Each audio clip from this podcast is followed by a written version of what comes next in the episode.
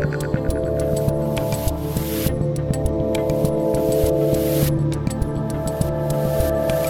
Dave Rubin, and joining me today is the author of Hillbilly Elegy, a memoir of a family and culture in crisis, founder of the venture capital firm Narya, and current Senate candidate from the great state of Ohio. JD Vance, welcome to the Rubin Report. Thanks for having me, Dave. Good to see you.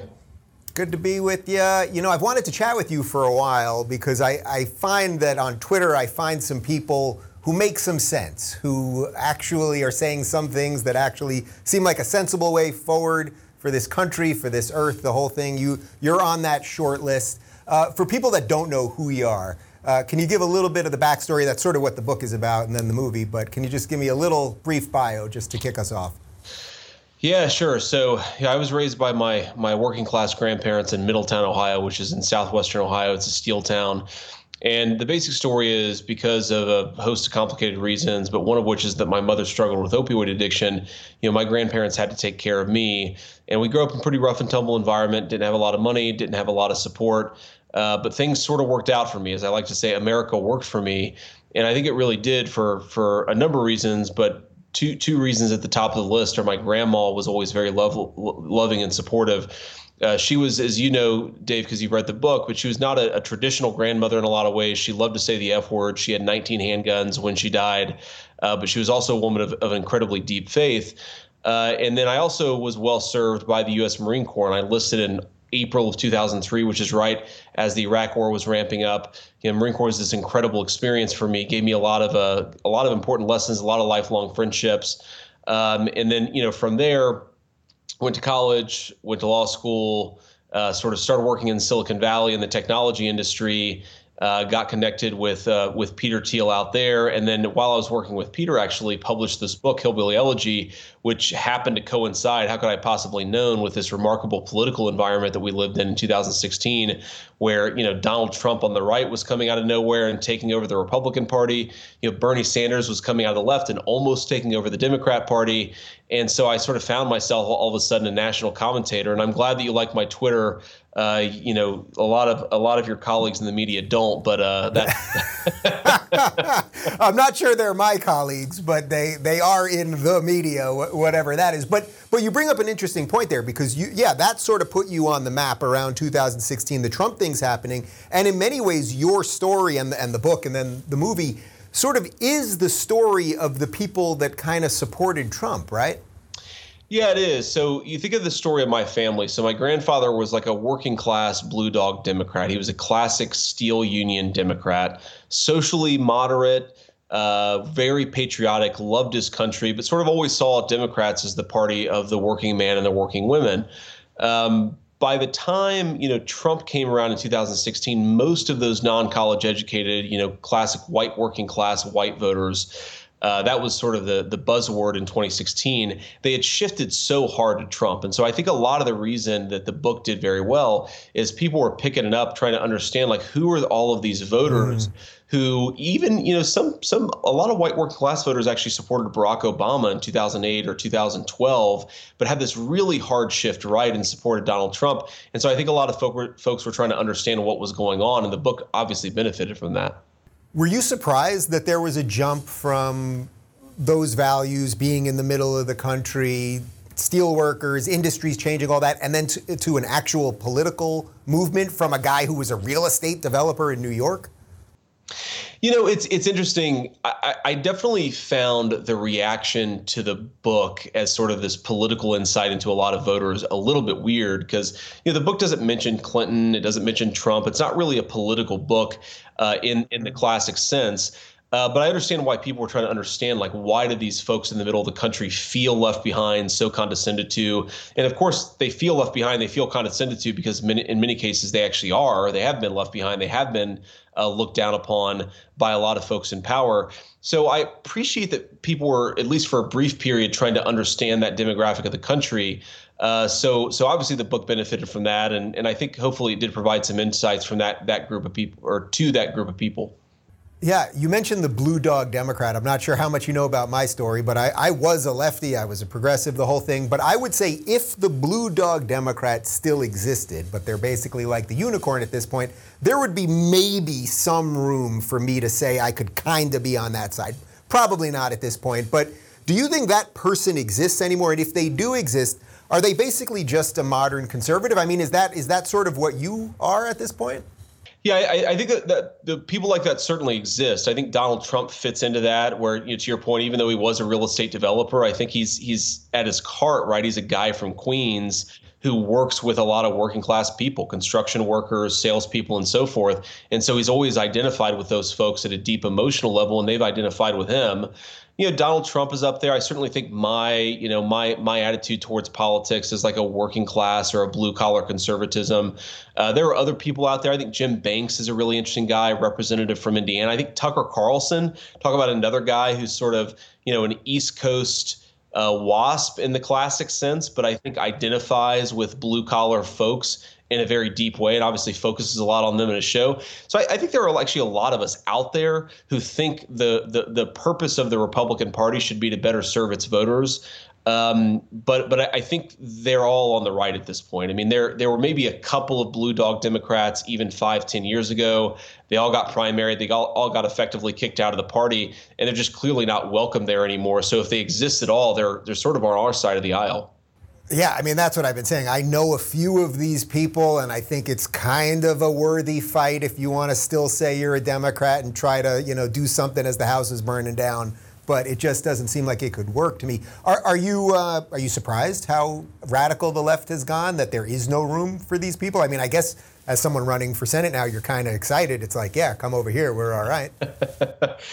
um, I'm definitely surprised and a little startled by how crazy the left has gone over the last 10 years. I mean, in part, this is a consequence of demographics, right? The left is basically the party of upper middle class and upper class elites and then some working class minorities who are sort of still along for the ride on the Democratic Party. But really, those folks don't have a ton of influence in the party, right? Uh, so it's partially just sort of who is leading the left. I think it's it's like you know professionally educated people who went to Ivy League schools who tend to have pretty radical views about politics because of it. I think a little of it is definitely economic. I think the the left is not comfortable with the fact that a lot of people are dissatisfied with the way the economy has worked, the way the manufacturing economy has worked, and instead of saying, you know, well, maybe this is a serious problem that we've like lost our entire manufacturing and industrial base to China, I think their response is to complain that the people who care about our industrial base in the first place, they're obviously racist or xenophobic or idiots. So I think part of what's going on is it's just like the composition of the left has really radically changed. But then part of what's going on is the left completely unable to solve America's real problems has sort of resorted to criticizing most Americans as backwards or racist in some way. And so yeah, it, it's really startling, it's really depressing, but you know, it is it is where we is and I unfortunately you know, it is what it is and I think unfortunately we just have to fight these people. Where do you think Trump now fits into this thing? Because you, you were not on board the Trump train in 2016, right? You did vote for him in, in 2020. Um, wh- where do you think he sort of is now, like the worth of Trump at this point? Uh, yeah, you're, you're right. I, I, was I was a late adopter to Trump, um, and I remember Peter Thiel giving me crap for it back in 2016. And of course, eventually said, you know, you're you're right. You were right. The guy, the guy was uh, was was was saying a lot of smart things. Uh, did yeah. support him in 2020. I mean, I think at a fundamental level, Trump is still the leader of the Republican Party, right? Um, so, to the extent that you have this blue collar patriotic movement within the country, it's on the right. Most of those voters are still very loyal to Donald Trump. And so I think he's, he continues to have a very important voice, um, either as a kingmaker in the party. Certainly, I think if he ran in 2024, there's a very good chance uh, he'd get elected president again. So I, I, I, tend to think that Trump has is is not going to disappear as a force from American public life, and I think you know unfortunately most Republicans, or at least most Republican leaders, I think most Republican voters are very good about this. Most Republican leaders, I think, don't fully appreciate what Trump represented. And so there isn't an obvious, like, answer to Trump if he just disappeared tomorrow. I do fear a little bit that if Trump just went the way of the dodo, you know, decided, well, I'm going to focus on making money or I'm going to go play golf all day and not really worry about politics anymore. Like, I don't know that there's an obvious person to replace him, right? There's some really good people like DeSantis, like Josh mm-hmm. Um, but but but but outside of a few really bright politicians, I think most people don't want to fully embrace what Trump represented for the Republican Party, which is which is a tragedy because I think it's it's ultimately you know quibble with some things on the on the margins, but I think it's the right direction for the party to go. Right. So you're saying guys like DeSantis and Hawley are better than uh, Romney and Liz Cheney? Is that that's the few? Is that the controversial uh, statement yeah, you're making? Yeah. The the radical claim that I would make is that Josh Hawley is much better than Liz Cheney, and Ron DeSantis is better than Mitt Romney. Um, but but but again, unfortunately, I actually, I actually think though the most elected Republicans are not as far out there as Liz Cheney. Um, they really don't like what Trump represents. They sort of want the party to be what it was during the Bush era, 2000, 2004.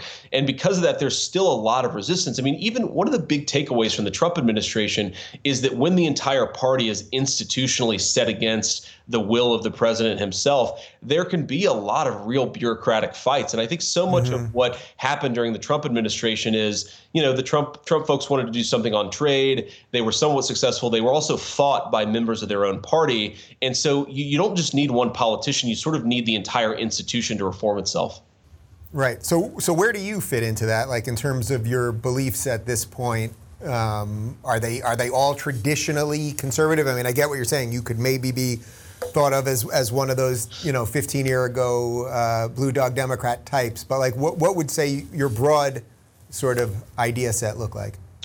Yeah, I, I, mean, there are some traditionally conservative ideas that I'm very comfortable with. So, so I'm very pro-life. I've always been pro-life. I've always cared a lot about that issue because I think, you know, when abortion becomes widespread in society, what effectively does is send a message to families that their babies are inconveniences instead of, you know, real like blessings for us to support. So, so on some issues, I'm very traditionally conservative. You know, but like one issue, for example, where I depart pretty strongly from the traditional Republican line is I think a lot of folks in the Republican Party they see what's going on with Google, Apple, Facebook, with big tech writ large, and they say, well, um, we don't like what they're doing. We don't like the fact that they censor conservatives, but they're private companies, and so we can't actually do anything with them. And my response to that is well, first of all, they're not actually private companies. They benefit from a ton of special government privileges, but also they're just too powerful. Like, however they got there, they're way too powerful and they're way too big at this point. So I'm willing to go, you know, with, with Ken Buck and with Josh Hawley and with others and say, look, we've got to actually rein in the power of these companies because if they control what you're allowed to say in America, we don't have a First Amendment anymore. If we don't have a First Amendment, we don't have a real country.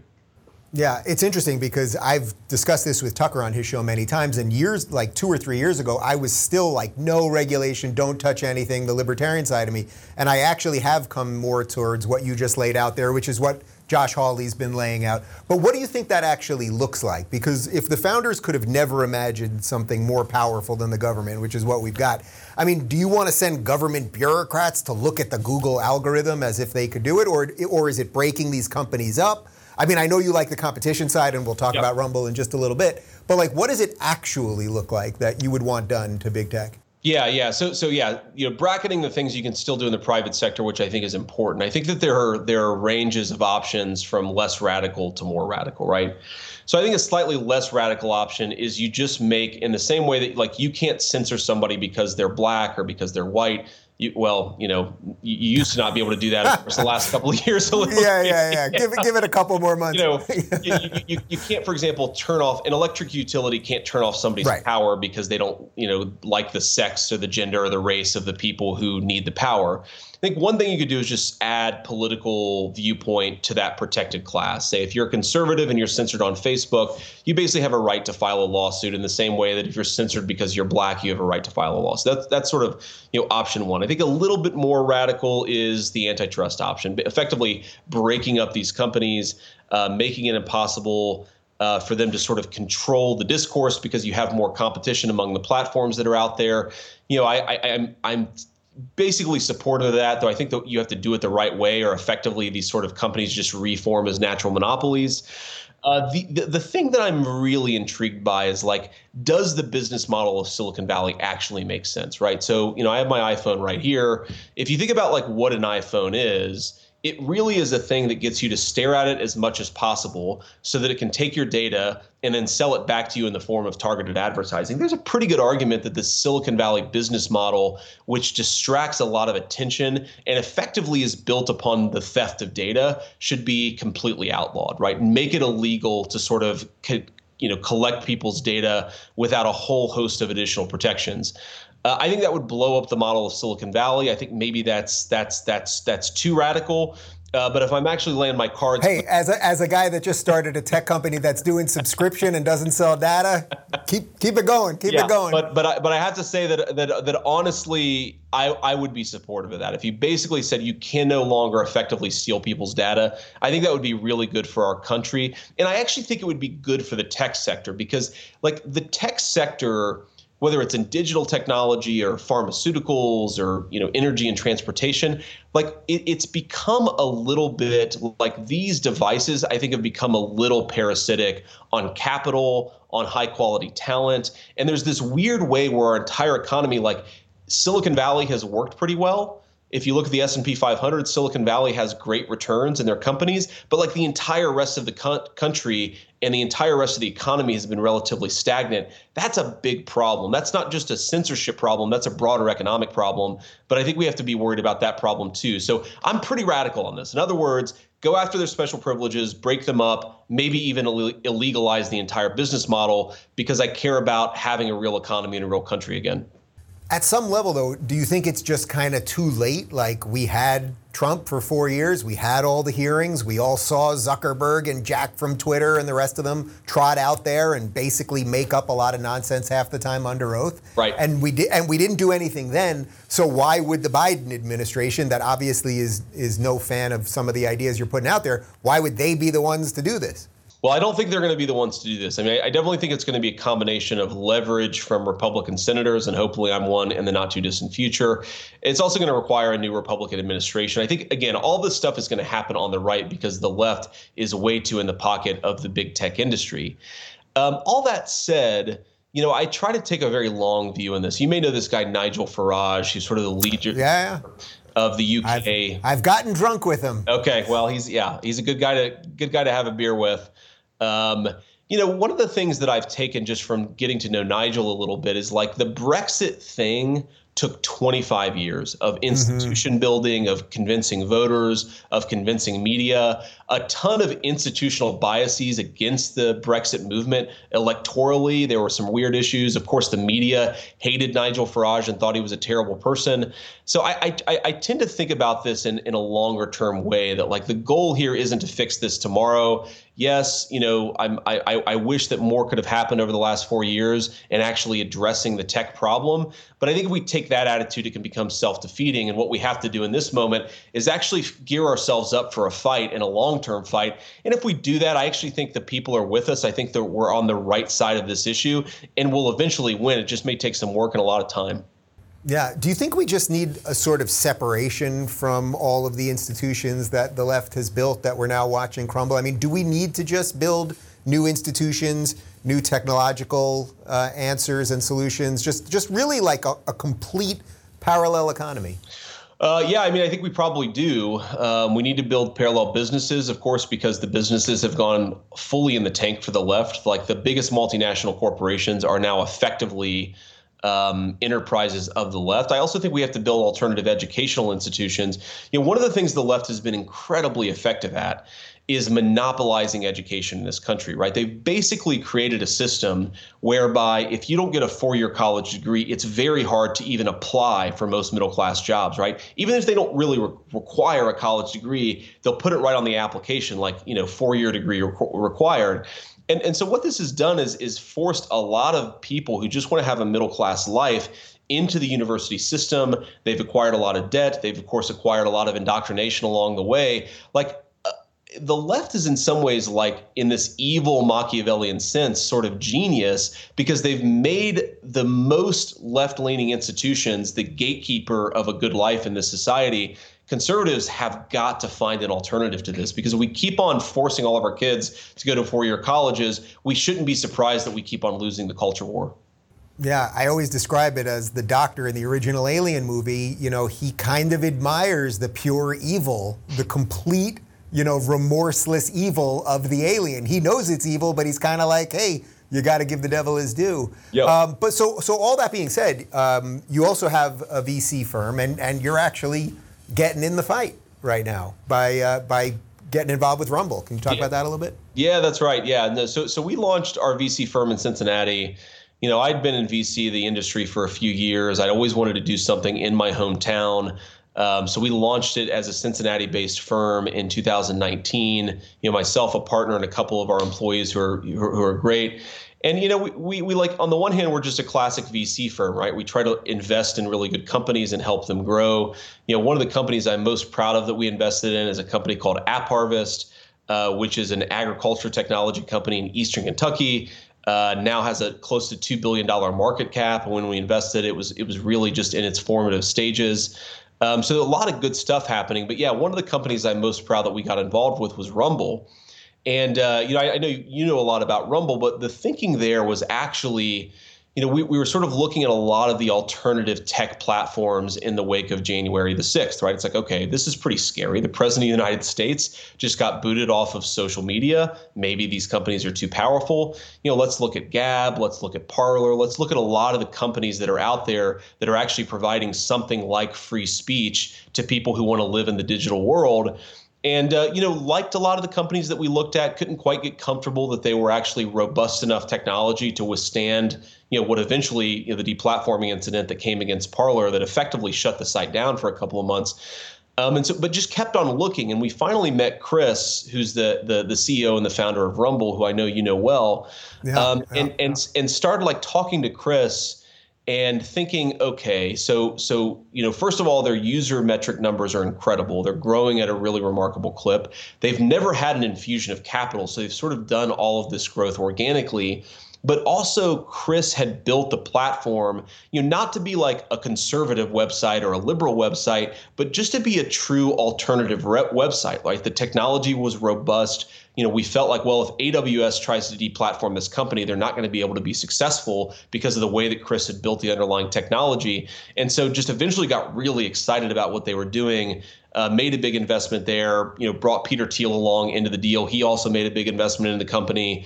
And now it's just it's growing at a really amazing clip. And we think that this could be a true independent, apolitical alternative to big tech. Right. So I don't want to say too much at the moment, but I am having dinner in Miami with Chris on Friday, so I'll leave that part there. But in essence, is is the goal that you guys sort of want to replace AWS? That you guys would basically say, "Hey, we've got all of the infrastructure. Chris is an engineer; he's been building this thing for 10 years. Like we've got the infrastructure, so that you won't just be blown up like Parler." Because you're right, that was the moment where it was like everyone realized this thing just the the the severity of the situation just went through the roof. That's right. Yeah, more even than Trump being deplatformed, Parler being effectively kicked off the internet was really radicalizing, you know, to me and to a lot of other people as well. You know, certainly one of the options. I'll, I'll put it this way: one of the options I think for Rumble is to become a long-term, apolitical, true free speech AWS. Right, the the sort of online web platform that's not going to deplatform you because you say things that the mob doesn't like. Um, but one of the things I've learned working in the technology sector is you always try to have a good plan and you execute against it. But there are a lot of forks in the road, and I think Rumble, you know, has ten different pathways to the moon. Like this is not a company that just has one real option to go after. And what I think actually what what you know, there's always challenges with companies, and one of the challenges with Rumble that I think about is they have such a big market opportunity. They have so much they could do that I think focusing and picking the right strategic pathway is almost going to be the biggest challenge because uh, the company, again, they're just doing really well and they've got a lot of real upside. Right, and not to do too much of a commercial here, but you guys had uh, you guys had the Trump rally a couple days ago, live streamed on Rumble, over 500,000 people. I think Biden's speech yesterday or the day before, 18,000 people on YouTube. So, so something good's going on over there. Yeah, that's exactly right. 500,000 people and being able to handle that amount of traffic as a new company is is not easy. So we were really pleased with it. Yeah. So as this ecosystem kind of kind of comes together, are there other pieces that you think uh, we need to be thinking about that maybe we're not thinking about? Well, the the thing that we're not thinking about, I think, is just how you know payment processors, et cetera. You know, exactly is, is how truly unstable the entire online ecosystem is. Right? Uh, you mentioned payment processors. Uh, there's there's sort of you know uh, the domain registration services. That's that's a big question. Uh, there are sort of you know CDN services. That's a big question mark that I have. You know, if you get really far down the line and the tech companies feel extraordinarily powerful, do you get to a point where if you type in a website on a mobile browser, the browser won't actually resolve? Like that's sort of the hallmark of a free and open internet is that if you type in a website, you go to that website, do the browsers themselves start becoming agents of censorship? So what's crazy about the internet, I mean, is that there are probably, you know, 40 or 50 really critical layers that make it work from sort of payments processing, front end services, all the way down to the, the, the back end stuff that 99% of people don't see or care about. Um, but at each level, there are only a few companies that actually control things right? And so it's not inconceivable that you have an internet where people can't have access to it if they're not sufficiently left wing. That's sort of a big concern that I have. Uh, and I and I think that there are a lot of good folks, you know, a lot of good firms that are working on ensuring there are alternatives that are truly committed to free speech. Uh, so I'm, you know, I'm somewhat optimistic that some of these alternatives are coming online, but I, I, do in some ways see this as like a race against the future because the left is, as you know, is not becoming less crazy; it's actually becoming more crazy. And uh, you know, once they control the information, they really control the way all of us think, and that's pretty much it. Yeah, is that part of the problem right there? That there's just sort of an asymmetry of who likes to use power. I, I've been talking about that a lot on the show. Just that we don't really want to use power. Even in this conversation, it's like, ah, you know, competition, government, it's like we're sort of okay with competing ideas being out there, where when they have the power, we know what they do. Yeah, that's that's exactly right. You know, people always ask me the difference between left and right. Is it small government, big government, social conservative, progressive, what what have you? And I always say, look, the big difference between the left and right is the left loves to use power and the right is terrified of using power. And uh, you know, my my friend uh, Richard Hanania, who's who's a really interesting thinker on this, he says the left loves to use power because they actually care about politics more. Like you know, you look at polling, and the right just doesn't care as much about politics as the left does. I think unfortunately we're in an environment where we have to get over it because if we're not willing to use power to push back against the left, I think that power is going to come for us. It's going to come for our livelihoods. It's going to come for our families. It's going to come eventually, and already started, coming for our variability to speak and to think for ourselves. And so I agree, the left has a basic instinctive advantage because they love to use power, uh, but we're just going to have to get over it, or we're going to find ourselves without, you know, really uh, a real republic anymore.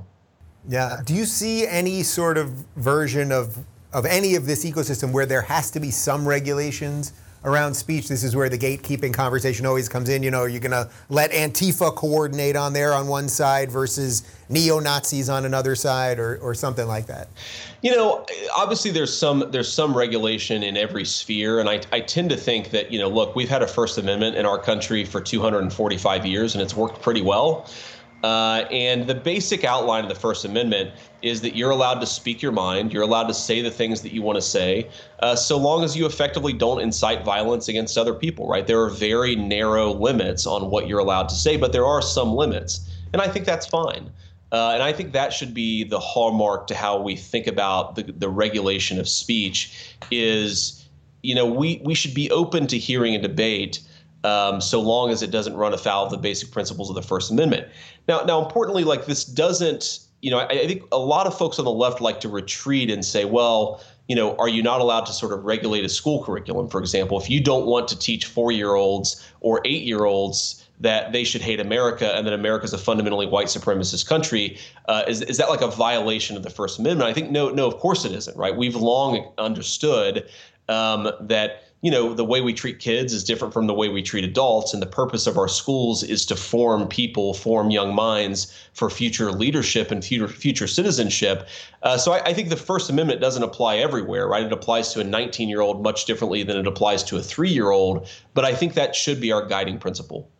Yeah, that's actually exactly where I wanted to go next. Uh, all this critical race theory stuff, and that it's being pushed back against in certain states. what's going on in Ohio with this? Is that one of the states that they're making any headway with getting some of this stuff out of the schools? Yeah, it really does feel like we're making a lot of headway in Ohio. As a matter of fact, I mean, we're you know starting to see even you know I live in southwestern Ohio. Biggest city here is Cincinnati.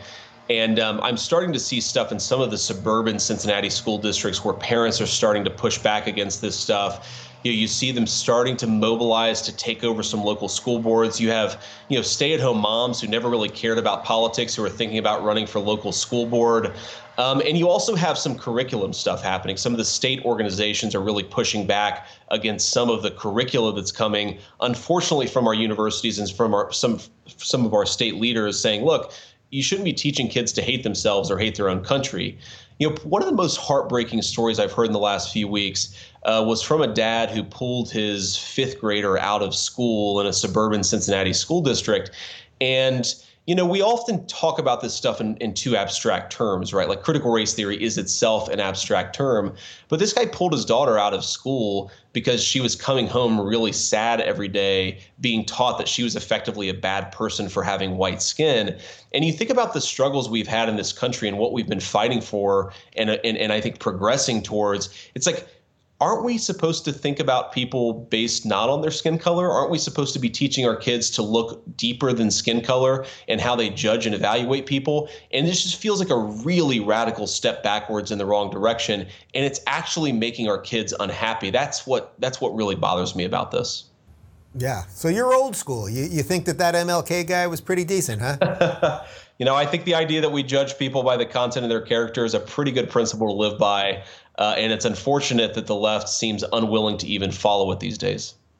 Yeah. So, what other what other other uh, policies or platforms that you're that you're running on that are unique to Ohio right now? You know, the the big thing we're focused on is the tech issue, the immigration issue. Um, you know, people think I, I think people understand the immigration question as fundamentally about law and order, and it is that, right? You don't have a real country unless you have a southern border with enforced uh, enforced limits. But in Ohio, one of the things the southern border means to us is the addiction epidemic gets much much worse when you don't control what's going on at the southern border. So, for example, uh, a few weeks ago, Biden administration reported that you've seen fentanyl seizures go up four times over the same period last year. When I think Trump, to his credit, had a lot of control over the southern border. That's what kills people in our communities, right? So eventually, that fentanyl is going to start making it to southwestern Ohio communities. It's going to be mean more dead bodies from the addiction epidemic, and people just, you know, I, I always hate when the immigration issue is framed as about xenophobia or racism. Mm. Like you've got a grandma who's taking care of a grandbaby because her own daughter died of a heroin overdose. She doesn't care about the southern border because she doesn't like brown people. She cares about mm-hmm. the southern border because she doesn't want her grandson to die of the same poison that killed her daughter. Like this is just common sense. So the border is a big thing for us. Obviously, the big tech issue is, is a big thing for us. And the thing we haven't talked about is, you know, I'm a big believer that unless you have an industrial base, a manufacturing base, you don't have a real country, right? If you can't make pharmaceuticals, if you can't make surgical masks for your doctors, if you can't make like basic computer hardware that's necessary to operate your defense industry, then you're fundamentally at the mercy of another country. Like we're getting to the point where six years from now, we could find ourselves in a situation where we have the same missiles as China does, but China's missiles work because they have computer chips in them, and our missiles don't because the Chinese control the computer chip industry in the entire world. Like, this is really crazy. And this is unfortunately something that leadership in both parties has been complicit in. So, we're going to talk a lot about manufacturing and the manufacturing economy in our campaign, too. Where do you think that stuff really comes from? Like, is it just that sort of because of the success of America for 200, almost 50 years and, and capitalism and the extraordinary wealth and everything else that we just sort of got sold off piece by piece and it's like it was sort of nobody's fault and everybody's fault at the exact same time? Like, there's just sort of nobody left to to fix everything. Yeah, I think that's exactly right. I think two big things happen. Is one, we we felt that we could trade our manufacturing economy for a lot of cheap consumer goods, right? To put it as dismissively as possible, we thought, well, you know, maybe we'll lose millions of manufacturing jobs, but we'll gain a lot of cheap plastic garbage from China. I think that was a trade that we should not have made in hindsight. But I think to your point, more importantly, we forgot, I think, one of the core historical lessons of the American nation state, which is that it was built by an American capitalist system, right? Our government, you know, was not overbearing, but it made sure that core American industries could prosper and flourish in this country. And importantly, the Japanese and the Chinese learned from the American model in building their own industrial economy. It's it's really a model that's worked the world over, and we sort of just forgot and ignored it. We sort of decided that you know we didn't really need to have certain industries. You know, the law of competitive advantage. It was fine if the Chinese made this thing and the Americans made this thing, and the can you know the Canadians made that thing um, but it, it turns out that like maybe the Canadians are a little bit more reliable than the Chinese for like complex cultural and national security reasons. And certainly maybe Minnesota is much more reliable than Canada or the Chinese for some of these core needs. And so I think we just stopped seeing the economy as a thing that was, you know, sensitive to, you know, to, to, to, to human control. We thought that it would just work by itself. But of course, all of our regulations, all of our tax policy, all of our laws were affecting that market in ways we were just kind of ignoring. Do you think it's also that we kind of took our eye off the ball with four years of screaming that Trump was a Russian plant while China was actually doing a lot of the stuff that was going to get us here? Yeah, that's definitely right. I mean, we definitely learned um, over the last four years that you know, the media especially can be easily distracted. It's like, you know, look a squirrel, right? Look Russia, look Vladimir Putin. And we have all these really serious problems. Look racism, right? I mean, you couldn't even talk about the origins of the Chinese, you know, coronavirus for a long time until it became almost idiotic not to because that was considered racist to ask the origin. So I think unfortunately we have a leadership class in this country. You see it in the businesses, you see it in the media, you certainly see it in the government that is just completely unwilling to talk about real problems and uses these distractions so that we, you know, basically don't notice the fact that they're all failing us. So what do we do about the mainstream media? Do we just let it? Do we let it die at this point? Almost every day on the show, I have to do some nonsensical story about what CNN butchered or what Washington Post lied about, and then I always pose the question to my audience. I'm like, do I, should I just start ignoring this stuff because we know their numbers are, are you know bottoming out, or do we have to keep calling attention to it because they still are brainwashing X amount of people? I think it's a little bit of both. I, I, think that we have to try to extract ourselves from reliance on the mainstream media as much as possible. But I also think, you know, it is important to recognize that, like, your show probably has way more viewers than any CNN show on any given day, right? Uh, so we. I've got I've got one guy in this room with me. That's it. That's it. And my my dog's under the table. That's right. so we are actually benefiting in some ways yeah. from the rise of alternative media sources. I mean, I, I think actually where you know where i worry about this is sort of the fusion of government and media and big business right? Like the washington post you should understand is effectively the mouthpiece of jeff bezos. You yeah. know a lot of our biggest newspapers and magazines are effectively controlled um, by business and, and in some ways influenced by governmental interests. That sort of unholy alliance is what i really worry about is like okay so so jeff bezos owns the washington post he just effectively lobbied the U.S. Congress to cancel a grant given to one of his business competitors. This just happened in the last couple of days for a space company, Blue Origin, where now they've canceled the contract. They may reaward the contract to him. And, and you sort of start to wonder like, isn't this a really icky system where you have media cooperating with government, cooperating with business to control the flow of information and control which decisions get made? I actually think you can probably break the circuit uh, in, in, in interesting ways. And we should try to do that because, yes, the media is weaker, but it's still incredibly powerful. Yeah. So is that just through competition then? I mean, is the, is the breaking of the circuit that we're going to build all this stuff and then people were they'll have an off ramp? Yeah, I think I think it's a little bit through competition. I mean, I've heard proposals uh, that that suggest that like part of the reason the media is a little bit less crazy in Europe, for example, is that they have more of a historical First Amendment, whereas in America, you have this weird, trumped up First Amendment where the media can effectively lie about people without any real consequences. And so maybe we need to sort of go back to an era where there's a little bit more consequence if the media just tells an outright lie about somebody. Like, you know, if I'm a private citizen, I tell a lie about you, that causes you to lose your business. You can sue me for defamation. It's basically impossible to sue the media for defamation these days. So there maybe are policy changes to be made there too. Um, you know, I'm, I'm not, you know, I wouldn't sort of fully go down that road just yet because I do think the alternative media is actually rising in a way that gives me some optimism.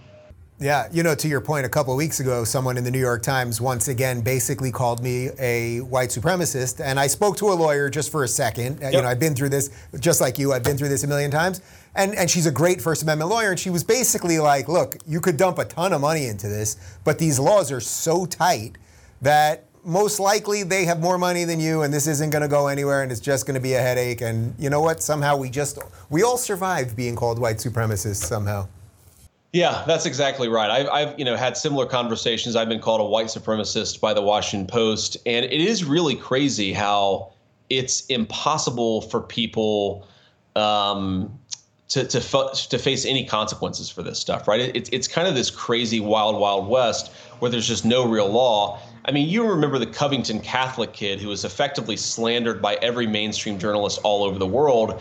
Um, that kid, fortunately, as I understand, has gotten some settlement. But even that kid, my understanding is is like it was not totally clear that this 17 year old boy would have any recourse, even though the entire mainstream press came against him. That's pretty depressing stuff. Yeah, not only the mainstream press, but half of the Democrats in Congress were saying how this is proof that America is a white supremacist nation, and it turns out that it was all yeah, nonsense. Exactly, including our now sitting vice president. Yeah. Speaking of our sitting vice president, let, us talk about the president for a second. Um, I've been saying for a while that the scandal is the non scandal around this guy. Something is not right with him. It seems very obvious. Everyone online is talking about it, yet no one in corporate press is talking about it. Like, I don't know. What, what do you think? You know, I I don't know. I mean, if if you've ever known somebody with dementia, one of the things you always notice is that they'll have this quick moment where they forget where they are they almost get like a sense of terror across their face and then they recover this is sort of you know earlier onset dementia this is not when people are really advanced and there are sometimes like Biden reacts in a way where I almost think he has that look, that mm-hmm. sort of mm-hmm. look where he forgot where he was a second, remembered it very quickly. But you watch the guy on the world stage, you watch him in some of these meetings, and it's just very clear that he's he's lost something. He's missed a step. I don't know if that's like you know he's just older and he's aged less gracefully than other people, or if he actually has a serious problem. But I find it bizarre that people never talk about this. I mean, you probably remember a couple of years ago, like it was a serious mainstream story to ask whether Donald Trump had like dementia or Alzheimer's. Yeah. Um, because he like, you know, mangled a sentence in a speech or something like that, or he, he got like, you know, he, he said the same thing a few times in some remarks. He drank yeah. water like this, remember? Two hands. Like, and it's like the guy has Alzheimer's. And it's like, you know, if you've ever met Trump, like he does not come across as a guy who doesn't know where he is. And Biden is just so much worse on this, and yet the press is totally uninterested in it. I find it pretty bizarre. The other side of this that is weird is that it makes you wonder like who actually has control, right? Is it the White House chief of staff? Is it the vice president? Is, is it some other staffer? But like who's making the decisions there? Like, I'd, I'd love to actually see just a good documentary or piece of reporting about what's actually or who is actually in control in the White House. That that's exactly what I asked Trump about two weeks ago. Who do you think is in charge? He he actually didn't have a great answer, but all the time now we see Biden get out there, he fumbles through something, and then he says, "Oh, I'm going to get in trouble." It's like, yeah. with who? That's right. That's right.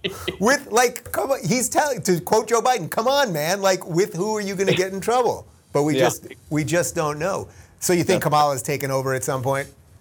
You know, I, I always assumed, um, you know, I've become more conspiracy minded uh, just because the, it seems like our, our elites really are uh, sometimes malicious. And my assumption is that, you know, Kamala will eventually take over. Maybe it's in 2024 as the candidate. Maybe it's even earlier than that. I mean, if, if Joe Biden resigns in the next two years, there is nothing that you will be able to do convince me this was not a massive conspiracy to install a very unpopular person. But, like, you know, I'll save the speculation until later. Uh, my sense is that, like, the corporate wing of the Democrat Party recognizes like Kamala's their gal, but also even the voters of the Democrat Party don't like her. And mm-hmm. so there's some sort of weird bargain going on where she's eventually going to assume the mantle without real Democratic control over the process. And, you know, of course, the country's going to be that worse off for it, but hopefully, you know, on our side, we can stop that from happening. Right. So to get us to back where we started to finish this thing up. So for the average Democrat that that gets all everything you've heard you've said here, that they get it, but they're just afraid, afraid of being called a Republican, afraid of being called a conservative, afraid of being called a Trump supporter, you know, all, all the stuff that it sounds like you got over at some point, I got over at some point. But I get yep. that those are those are legit fears. What's your best pitch, sort of as a candidate, but also as kind of like a thought leader in this thing, to be like, yeah, we're, we're not all bad over here? You know, my my my best pitch is is first of all the people who are complaining about the country, voting for Republicans, voting for Trump. They actually do care about the future. They just want their kids to live in a good country, uh, and that's what animates them. But I think a lot of people on the left are never going to really hear that or appreciate that or understand that. Um, but I, I, I think that the pitch that I make to our own side is that we have to be courageous and we have to speak up, right? Obviously, there are exceptions. There are people who are going to get fired if they say the wrong thing at work. That's actually, unfortunately, a complaint that I hear pretty frequently when I'm out on the campaign trail. Um, but we just have to actually speak up about this stuff, right? Like, I was called a white supremacist in the pages of the Washington Post. I almost lost a couple of business contacts. It was a very bad two days for me. But then the dust cleared. I didn't apologize. I didn't back down, and things were fine. And I think so often what we need to do and what we need in this moment is courage and friendship. We need our friends to be courageous as well. They need, you know, we need to know they're supporting us, but we just need to like actually stand up to the mob because I think every time somebody stands up to the mob and the mob backs down, our side becomes a little bit more powerful. That is a closing statement. JD Vance, it was good finally talking to you. I'm sure our paths will cross again. Dave, thanks for having me. And for folks who are interested in helping the campaign, jdvance.com, please go to our website. Uh, would love to have your support. Now I know you're a real politician. we'll, we'll link to it down below, too. All right, thanks, man. Thanks, man.